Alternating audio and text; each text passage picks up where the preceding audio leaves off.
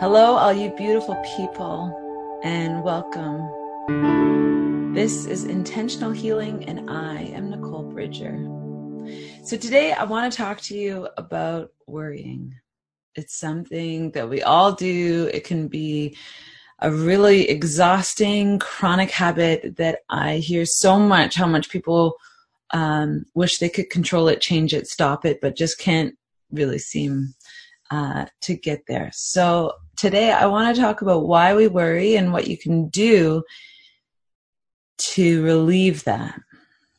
But before we begin, let's take a deep breath and allow yourself to just be here. To collect your thoughts and energy from all the different places and bring it all right here. all your worries out there. so we all worry for different reasons. The thing that's harmful about worrying is that it increases your stress, which affects your hormones and affects your health.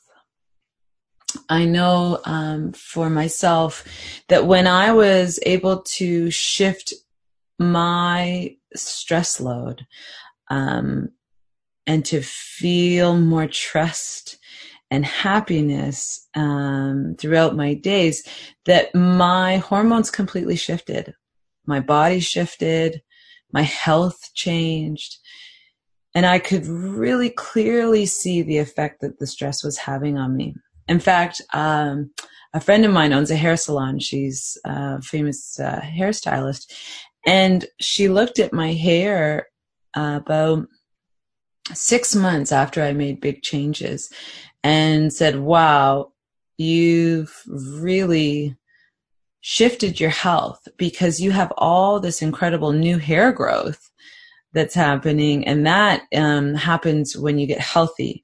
And she said not just a little bit like a lot. So you know this shift of um, from stress to happiness it, i can physically see it having an impact on your body. So that's the thing about worrying is that it is actually impacting your health. Continually keeping a really high level of stress that has become the norm is not how our bodies are meant to function.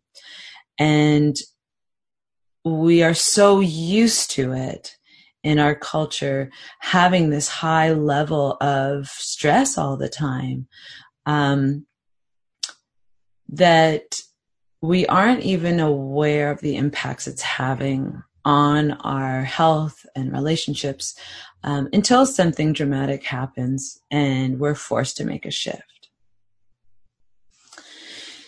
So, why do we worry? Underneath it all, there's a lot of different reasons. Um, for myself, I know that you know, when I'm waking up at night or can't keep a focused conversation with someone, my mind is drifting to different things that I'm worrying about.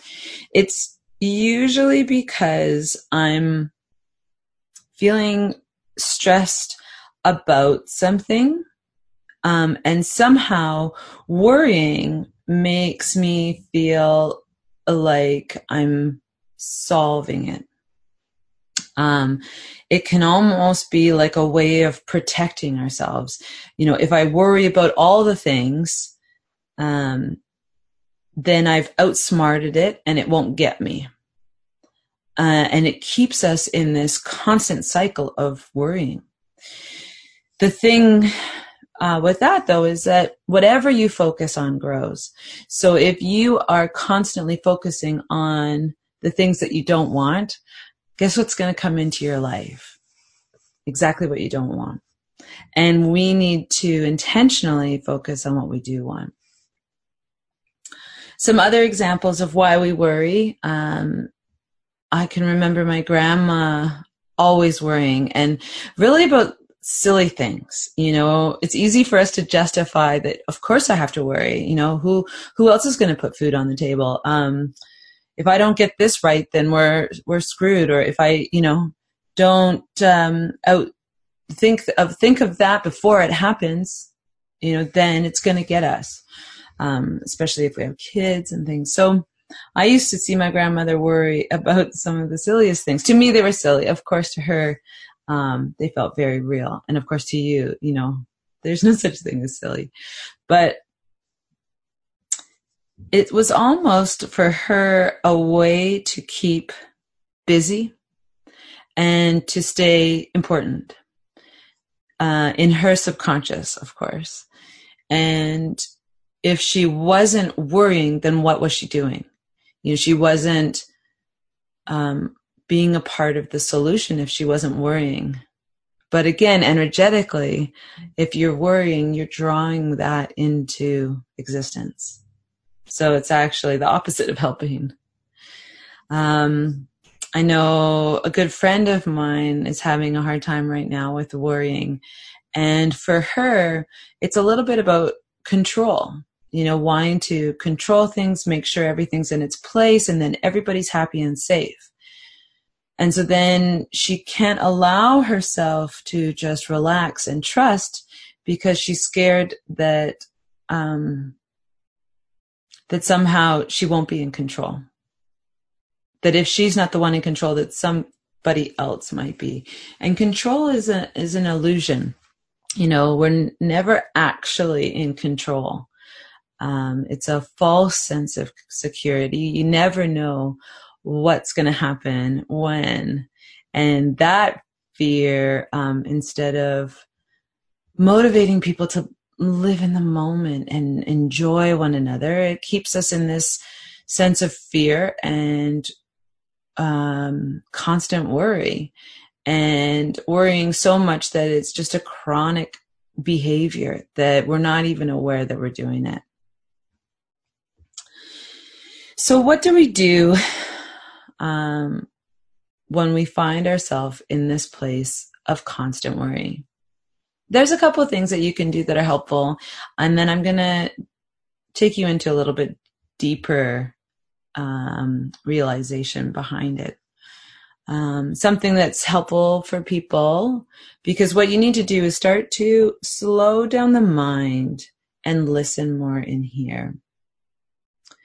To me, uh, chronic worrying is a call to your higher self, um, or from your higher self to your physical being to make a shift to make a change in how you're showing up in the world, that it's time. So, one of the things that you can do is schedule worrying time. Uh, okay, every day I'm going to allow myself 30 minutes of worrying from 2:30 to 3. And that's when I will allow myself to worry about all the things and then the rest of the day you don't. You can even jot things down as they come up in your head throughout the day so that you remind you have them as a reminder for later of things that you need to worry about. This is an interesting exercise uh, for people because it shifts from the worrying happening out of control and constantly um, to beginning to become more aware of it and selective. And then you begin to train the brain um, to worry intentionally so that it's not just running on its own all the time. This will help you to begin to be more deliberate with your thoughts um, and start to control the worrying mind and slowing it down. this exercise, if you do this um, for a while, um, you know, try it for a couple of weeks every day, you will begin to see a shift in your relationship to worrying, and you will start to see that it is not you, it's not a part of you, it is a s- separate part of you. Um, it is not your being, if you will. Um, and then you begin to start to separate yourself, your truth from the chatter. The next step in worrying is a deeper step. So there is a fear, a, wo- a worry, a voice behind your worry that keeps you in the mode of worry. So when you're in a place of worry, um, starting to feel the anxiety, perhaps you have um, a bit of a nervous, uh, repetitive action that you do. Some people um, picking or biting their nails, or something that you do when you're feeling anxious that uh, subconsciously relieves the uncomfortable feeling. So when you're in that mode of constant worry, and you become aware that you're doing it instead of just letting it run off. Um, the best thing is to sit with a pen and paper. Take a deep breath and to ask yourself, well, what is it that I'm worrying about? And of course, at first, it might be the things, you know, I'm worried about my son going to camp. I'm worried about that guy who's supposed to email me back. And it, just things like that that might come off. And as you start to write them down, it helps to see them. But then I want you to ask that part of yourself, you know, take a deep breath. Allow yourself to go into your body. Where are you feeling it? Many of us feel it in our chest. It's like a tension, a sort of feeling of anxiety there in our shoulders wherever it is in your body, taking a deep breath and allowing your attention to go there. And ask yourself, what is it that I am afraid of? That somehow I think worrying will fix. For my friend uh, that I mentioned, you know, she had a hard time uh, growing up and one of her modes that she goes into when she's feeling unsafe or triggered is hyper control. It's a way of responding to past trauma to say, I won't, I won't let that get me again. So she's in a place of constant worry as a way to to not let herself be hurt again. For my grandmother, um, I think that for her growing up, um, she felt unseen and insignificant and um, didn't have a chance to really realize her potential. And worrying gave her purpose um, she felt like it was her duty to the family.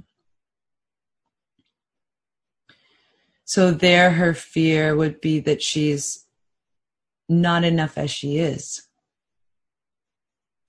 So you want to listen to your specific voice that's behind there, that's motivating you to worry, that's telling you somehow worrying will make it better my voice um, when I'm stressed out is it's all up to me. I need to fix it. I need to make sure everyone's okay. And I will get into a habit of worrying when I'm listening to that voice and feeling afraid and feeling like I can't trust. So, at the other side of this, as you begin to hear that voice and you write it out, what that voice is afraid of, what is it saying? What is it trying to keep you safe from? What does worrying keep you from? You'll begin to see that what this is calling you to is to exist in a place of trust Because worrying is the opposite of trust. And every contrast, meaning any sort of undesirable experience that you go through, on the other side is clarity. So if this contrast for you is over worrying, on the other side of this, there is clarity. There is healing, healing past traumas. But then the gold at the end of the rainbow is to exist from a place of trust. And what would that look like? Imagine you were able to wake up and trust that everything's going to be okay. That even going through difficult times is not for nothing. That you can trust that there is purpose behind everything. One of the things I hear a lot about um, an argument against going with the flow or or existing from a place of trust is you know well then i'm just sit back and do nothing. And it's so not about that. That is actually a form of denial. Um maybe even procrastination or fear to sit back and say okay fine i'm going to sit here and do nothing or no everything's fine. To really exist in a place of trust and partnership with the universe and yourself and your soul is to move with inspired action. So when you feel the inspiration to do something, you answer the call, you go for it from a place of inspiration, not from a place of worry and fear. So I hope that this short conversation about worrying is a little bit helpful for you to see that you don't need to worry and that there is a way to become aware of your chronic worrying, why you are worrying, your specific reason, and what is on the other side of this. Should you take the time to really heal it. I can tell you from experience that it is incredible to be able to live from a place of trust. And of course, there are always moments where I start to click into that place of worry. I start to feel anxiety or feel f- frantic. And I just gently remind myself to take a deep breath and that everything's going to be okay. And I move forward from a place of inspired action and the things that I choose to with real intention. And then things begin to really flow. Thank you so much for joining me. I wish you so much peace. Have a beautiful day.